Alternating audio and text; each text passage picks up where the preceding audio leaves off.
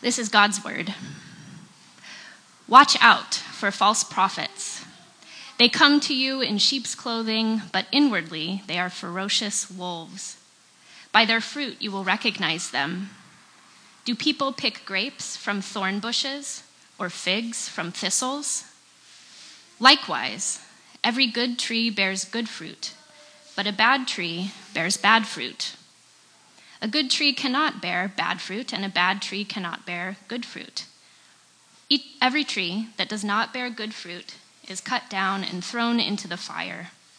Thus, by their fruit you will recognize them. Not everyone who says to me, Lord, Lord, will enter the kingdom of heaven, but only those who do the will of my Father who is in heaven. Many will say to me on that day, Lord, Lord, did we not prophesy in your name, and in your name drive out demons, and in your name perform many miracles? Then I will tell them plainly, I never knew you. Away from me, you evildoers. The word of the Lord.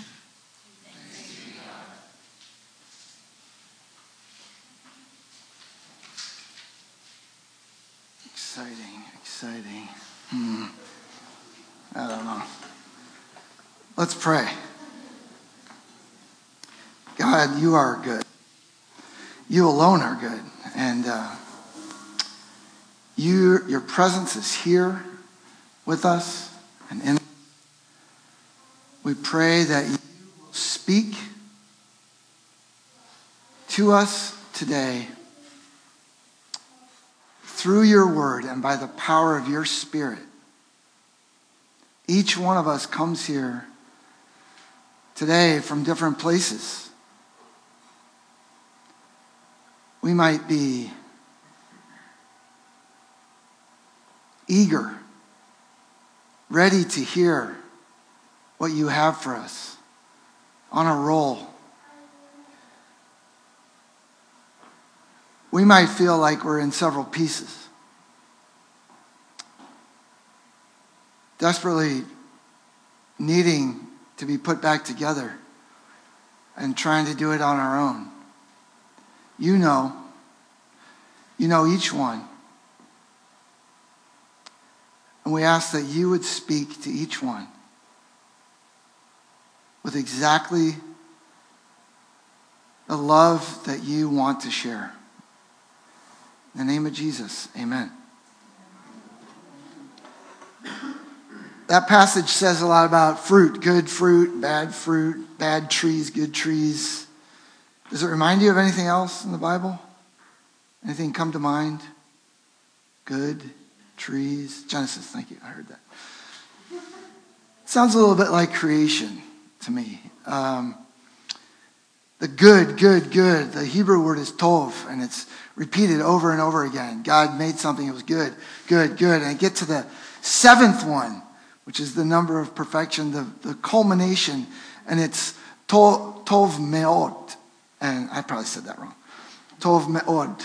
How's that? Uh, it means, we, we say in English, very good, but that's not a really, really good um, way to translate it. The me'od is an adjective meaning vehemently or forcefully. It's forcefully good. And I learned from this book by Lisa Sharon Harper, The Very Good Gospel that the Hebrew understanding of this word for very good, perfection, it doesn't, it's not contained in the thing itself, it's in, contained in the space between things, in the connection between things.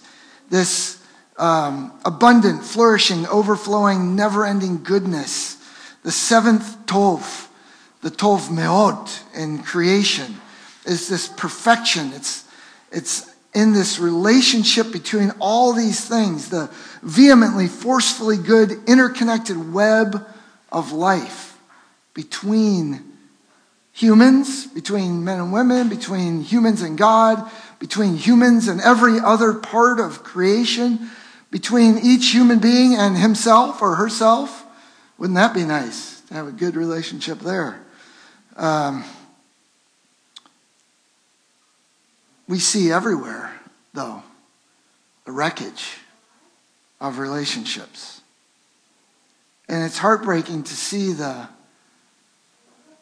kind of generational poisoning that happens with broken relationships where the worst of it flows to the most vulnerable children, people on the margins, people who are forgotten and pushed aside. And these toxins get in there, and these folks bear the brunt of all that brokenness. At a protest at the federal court building last week on I Street, speakers uh, talked about the abhorrent conditions at our border in these camps. Families who fled oppression and violence and poverty um, are legally seeking asylum. And at our border, children are separated from their parents once they reach the land of the free and the home of the brave. That's broken. Walter Brueggemann. So we're gonna we're gonna talk about the beginning and the end. We're gonna talk about this this perfection of creation, this very good of creation. We're gonna talk about the end, shalom. This this vision that the Bible has uh, at the end of time, and then we're gonna talk about everything else in between. Thirty minutes.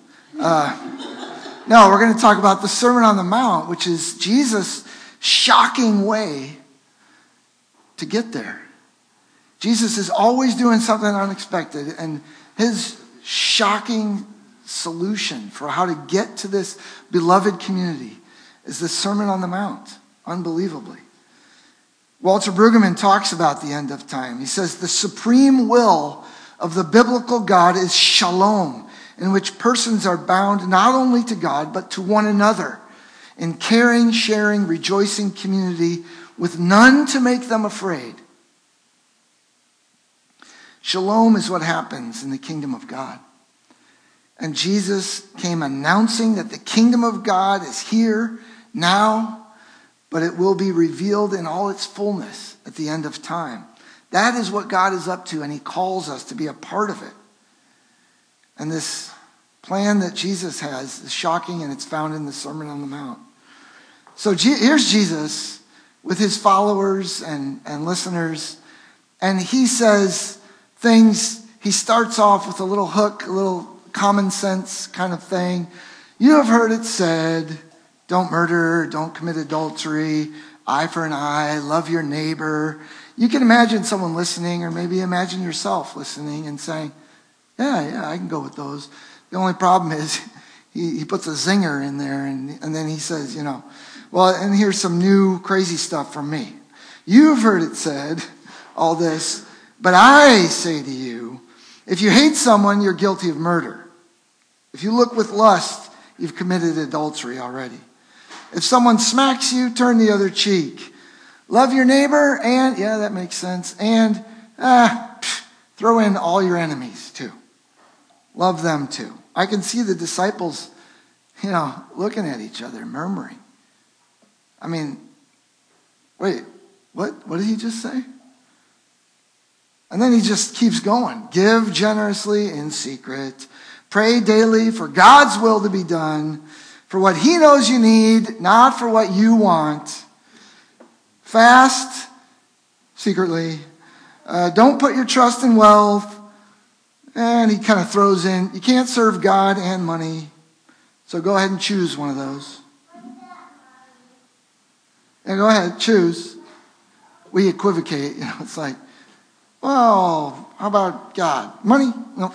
Uh, like, uh, how about God first, then money?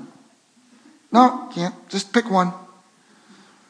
And then he goes, and then just at the end, he just throws in, oh yeah, and don't worry about anything. Just nothing. Don't worry about anything at all. Is that all, Jesus? Are we done? And then he throws in one more. And be perfect, just like God. Okay, okay. It's like, all right, you're piling on. Um, I get it. I get it, Jesus. I get it. You're being sarcastic. Because all that stuff you said. But you look serious. Uh, I can't read you right now, Jesus. You're saying some crazy stuff, but you seem like you mean it or something. Part of what happens in the Sermon on the Mount is you, you, you throw up your hands and say, okay, all right, this is impossible. And think of, the, think of it this way everyone will reach a point where he or she is overwhelmed. Whatever you're trying to do, whatever plan you have to affect change in your life, to create comfort or meaning, fulfillment, healing, just coping day to day, sooner or later, your plan will break down and you may be tempted to scramble for a new one. That's what we tend to do. Paul Zahl was this pastor in New York City, and his advice to people was you should have your nervous breakdown early. Just, just you're going to have it, just have it earlier than you were planning to. The Sermon on the Mount kind of puts the bar way up there. The sooner, the better. Know that you cannot measure up to it. But we tend to be kind of measurer uppers and and uh, judgers too. Uh, you know, uh, another pastor said, "Don't judge. You're you're terrible at it. Just think about how bad you are at reading yourself. I mean, you're wrong about yourself. Can I get an amen on that? You, you know, you're constantly, you know, revising your judgment of yourself. You know, if you're wrong about yourself, you're wrong about everybody else. So just don't do it." But here we go into chapter 7. Jesus starts with false prophets, ferocious wolves dressed like sheep. How does that ever work? Wiley Coyote never pulled it off. I mean, it was not a good look for him with the sheep. You know, he's always got his ears sticking out. There's something off about that. But it's so easy to deceive yourself. There will always be false prophets, and discernment is needed. So don't judge, but Jesus is saying here, be discerning. So I'm only going to say a few things about this first part, but a good, good rule of thumb to kind of be discerning on prophets is to wait. Take your time. See what happens over time. See what comes out. Something is going to grow. And give it a sniff, you know. Uh, almost any scam tries to get you to do something now. Did you notice that? Uh, act now, or you will lose the chance. Wow, it's almost too good to be true. I must act now. Yeah, just wait. You know, pump the brakes. Take your time. Wait a sec. Another giveaway with a prophet is is the prophet always talking about himself or herself? By definition, a prophet is speaking for God proclaiming God's will, not the prophet's need for another jet. Just, just, my, uh, just my opinion on that one. Um, for discerning both false prophets and false disciples, it's vital to do it in groups, to be in community, to help each other discern what's going on in leaders and in ourselves and each other. So, the second part of the message I want to spend more time on time on, and it's a little bit more difficult. How easy is it to see your own stuff? Every, every week in the service, we take a little time of silence during the confession to confess our own sin and need for grace. And you might find yourself hemming and hawing during that time or thinking about all kinds of other stuff. I was thinking about preparing my sermon, getting ready to, to preach, and uh, not really getting into it in those few seconds. I think might, we might need more time to do that introspective work. Lent is a time of self examination, and we try to do that a lot around here. How does that feel to you? It's not, it's not my favorite, I'll just say. Um, if you really do it, it can be sobering, uh, to say the least. Some of you know I'm in a new role with Rewire. It's part of a missionary organization working with churches, and we are doing a lot of personal, internal work right now, exploring through scripture and prayer and a lot of alone time some of our own patterns of behavior, how we tend to behave, and how that's connected to false narratives from our past. Maybe we've had them since childhood. And I'm going to tell you a little bit more about that as we after we get into this passage. Um, Tim Keller is a pastor who points out that these false prophets, uh, the, the false disciples in this passage, uh, have some stuff going on that can look like good fruit. They, uh, they have good doctrine. They say Lord, Lord. That's a, a Greek word, kurios, meaning you know, divine. They kind of call God by, call Jesus by the right name. You know, they, they're calling him God. They're calling him Lord, the one, the king, basically. And uh, they also have a depth of emotion in, in, the, in this culture when you want to emphasize something and demonstrate emotion. Uh, you say it twice Lord, Lord. And, and then they have a whole list of amazing things they're doing. They're, they're amazing volunteers. They, uh, they're working with the poor. They're, uh, they're doing it all. They're, you know, they, they volunteer. They sign up for 2.8 times the number of volunteer hours that the average volunteer spends. You know, they're, they're doing it. And uh, Jesus says, I never knew you. That was a shocker when he said that. And Jesus is always saying shocking things, but you know, I, I never knew you. Of course, he wasn't saying, oh, I haven't, we haven't met. he knew about them, you know. He knew them, but not in the sense of how they say knew in this culture. He was not intimately connected with them in relationship. They believed the right things. They had emotion. They enjoyed worship music. They were moved. They volunteered for things. They did stuff. And they were not bowing to the king and giving up, surrendering their will. That's really hard for us. They're calling Jesus king, but not bowing. If we're honest, many of us have asked ourselves, this question How can I have happiness and still retain a little bit of control? How about just, you know, we bargain with God? Uh, just a little bit of control. How about if I just take the final word, the final say, the deciding vote? That's all I want. Um, a false narrative that I've been focused on that I've had in my family growing up. I'll just briefly, I'm not going to give you all my stuff, but I'll just briefly. This is um, something that I've recognized, I, I, guess for years, but really been focusing on it. Uh, it's vital to be right. And it's relatively e- easy to figure out what's right and wrong. Just look in God's Word, it's right there in black and white. Just read it and do it. Uh, that right there is enough to cause some problems, but then there's more. Uh, if you must be right, there's no room for doubt. Guess what? Everyone doubts. So when you doubt, there's nowhere to put it. So you hide it.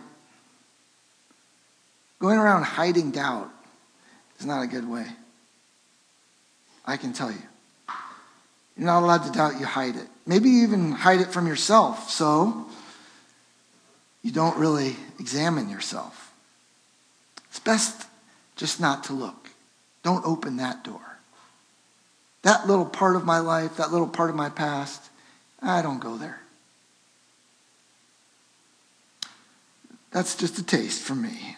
Each of us has some kind of false narratives that can drive us to create our own program for happiness.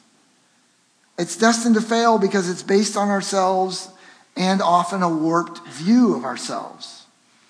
We tend to take on too much, relying on ourselves to make the cut, to be the bearers of good fruit, to want to be on that side of the divide. I want to be the good tree, not the bad tree that gets cut down and thrown away. I want to be the good tree. And so we put that on ourselves. And the only two options become deceive ourselves and others into thinking that we're actually doing it. And we can go surprisingly far doing that. Being the one that's getting it all done. Our program is working, and, and it's going to end in fulfillment. And we can convince ourselves and others of that. Or we blame someone. We either wallow and blame ourselves, or we criticize and blame someone else, or we even blame him. And we can, we can have God as part of our program for happiness. And I think that's what these false disciples were doing. That religion was all up in their program for making their life work. So we, you know, we take out our pencil and we say, You will be happy to know, Almighty God, that I am including you on the program.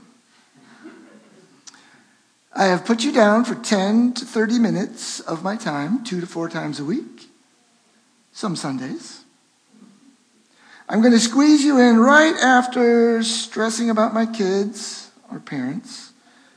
Uh, and right between obsessing about what people think about me and worrying about my career. Yes, that'll be good. On alternating days, of course, the entire time will be dedicated to criticizing others, self loathing, and blaming God. No offense. Okay, Lord Yahweh, who spoke the cosmos into existence, uh, shall I pencil you in? And what Jesus says is put down your pencil. Give up your plan and surrender everything.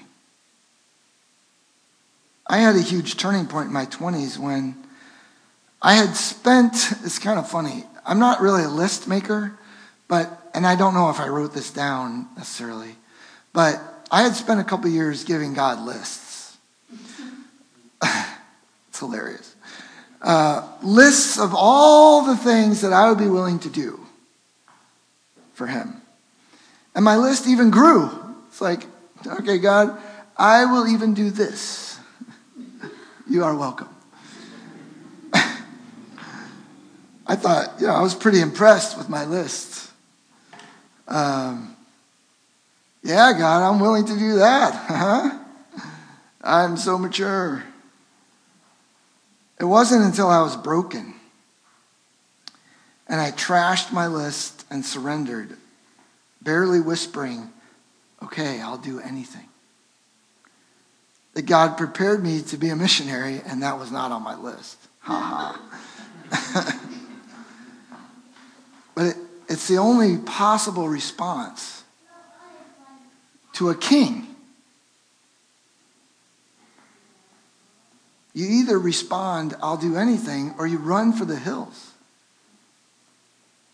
There was a young man in the deep south during civil rights who observed his father, who was the pastor of a large white segregated church.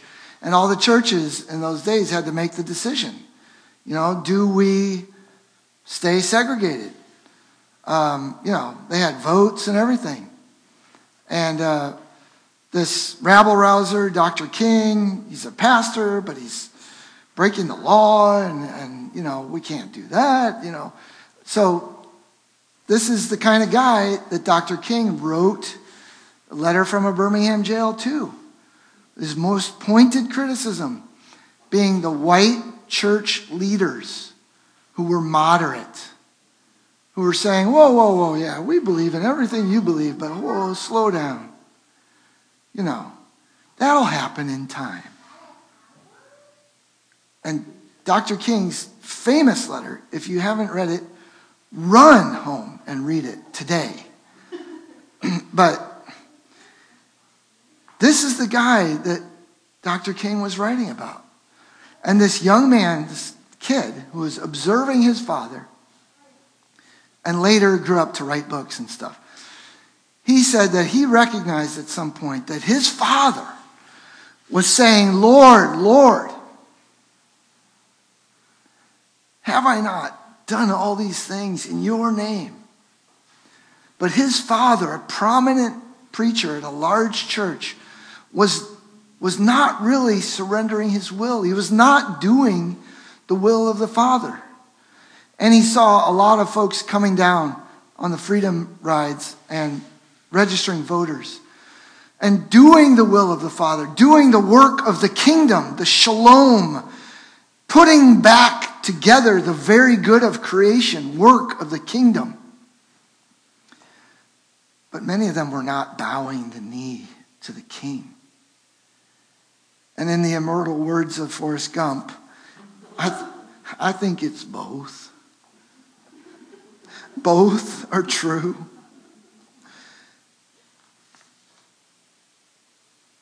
Saying, Lord, Lord, having an emotional buy in, signing up for volunteers. I didn't mean to say don't sign up. We, we need a lot of volunteers around here. Um, that's good stuff. But Jesus is saying, I need to know you, be intimately connected with you in a love relationship that says, everything I am, everything I have is all yours, and I will do anything not reserving the last word, not holding back, not refusing to submit. And that's the way this connected web of relationships can happen. Brene Brown writes a lot about shame, and she says this Shame is the fear of disconnection. Shalom means everything is connected. And that's what we were created for that kind of deep connection. Brene Brown says our fear of being disconnected is actually related through studies to our level of shame. It's the fear that our failures make us unworthy of connection. Shame says, I am not enough. I must improve or hide it. That sounds familiar to me. She also says, as far as the brain is concerned, physical pain and intense experiences of social rejection hurt in the same way. Another scientist says, distinguishes between healthy shame and toxic shame. Healthy shame, embarrassment, shyness, recognizing our need for community, not to go it alone. Toxic shame is the source of self isolation and alienation. It's the pervasive sense that I am flawed, I'm defective as a human being. It moves from being an emotion to becoming a core identity. Identity is key. I often ask young people, I help young people understand that they can describe themselves in one word You know what it is, Noah? Loved. loved. That's right. And he, I didn't pre- prepare him for that. He's been a friend for a long time. You are loved. And that's what the Sermon on the Mount is saying. You can't do it you could never do it. Don't say, don't protest, don't be defensive and say, Lord, Lord, look at all we're doing. Be more like the guy in Luke 18 who couldn't lift his eyes. And he bowed humbly and just said, Be gracious to me, a sinner. If God can show us how we're disobedient, we can welcome that word and recognize that it's not our good fruit. It all comes from Jesus and Him on the cross. Philippians 1 says, This is my prayer, that your love may abound more and more in knowledge and depth of insight, so that you may be, you may be able to discern what is best, and you may be pure and blameless for the day of Christ, filled with the fruit of righteousness, good fruit that comes through Jesus Christ to the glory and praise of God. Jesus asked us for obedience. Not to get that, not to produce that fruit, not in order to, but because of the fact that you are already completely and fully loved and accepted. In creation, what did God say first? Let there be light. Into the darkness and chaos of the void, God spoke, and there was light, chasing the darkness into the corners, separating into night and day. It didn't destroy the darkness. We know that looking around, looking in. There's darkness. But God can put boundaries on it, God can tell it where to go. Jesus said, I am the light of the world. And he calls us salt and light. To be light, you have to be lit. Any light we have doesn't come from ourselves, it's a reflection. And the source of light can reveal himself to us in different ways. He can appear suddenly as a, as a blinding flash and knock us off our donkeys like he did to Saul or our bikes. Or he can bring a slow and subtle dawn, opening our eyes to our stubborn pride, our need to control things, brightening to see clearly the beauty of Jesus' sacrifice that we can never deserve.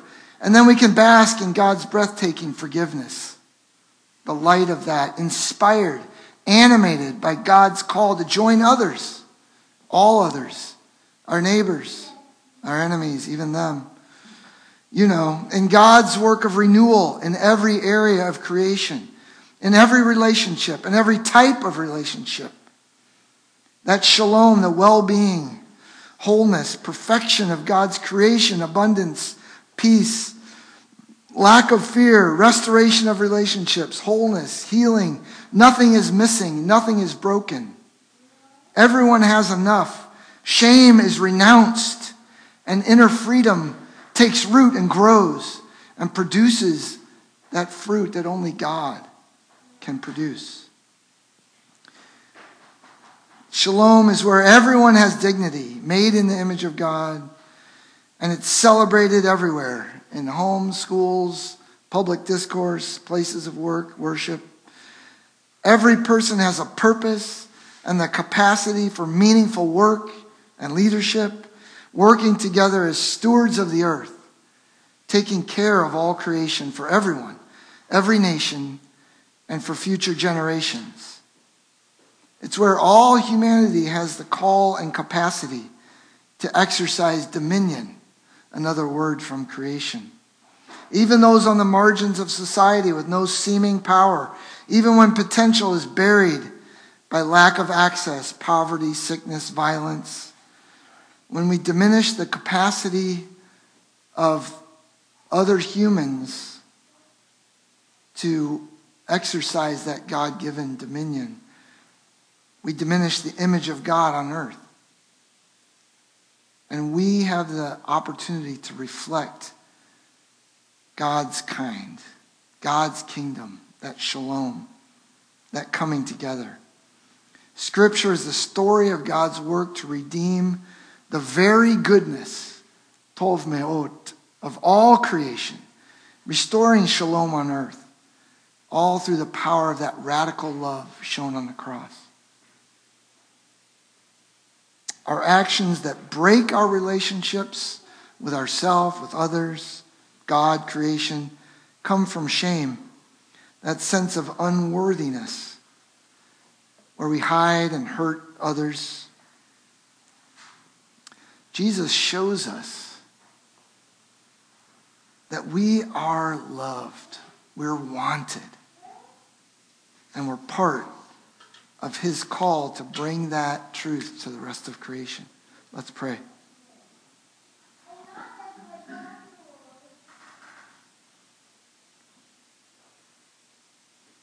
God, fill us with understanding so we can see the darkness around and the darkness in ourselves and know that you have already overcome it. And that with gratitude and silent listening, you can move us into a place where we're actually using the gifts that you've given us together with others, making us salt and light. Again, together, what good is one grain of salt? Uh, show us how to get it together and to bring help bring the, the joy and the beauty to all those parts of creation that you are about renewing. Thank you in the name of Jesus. Amen.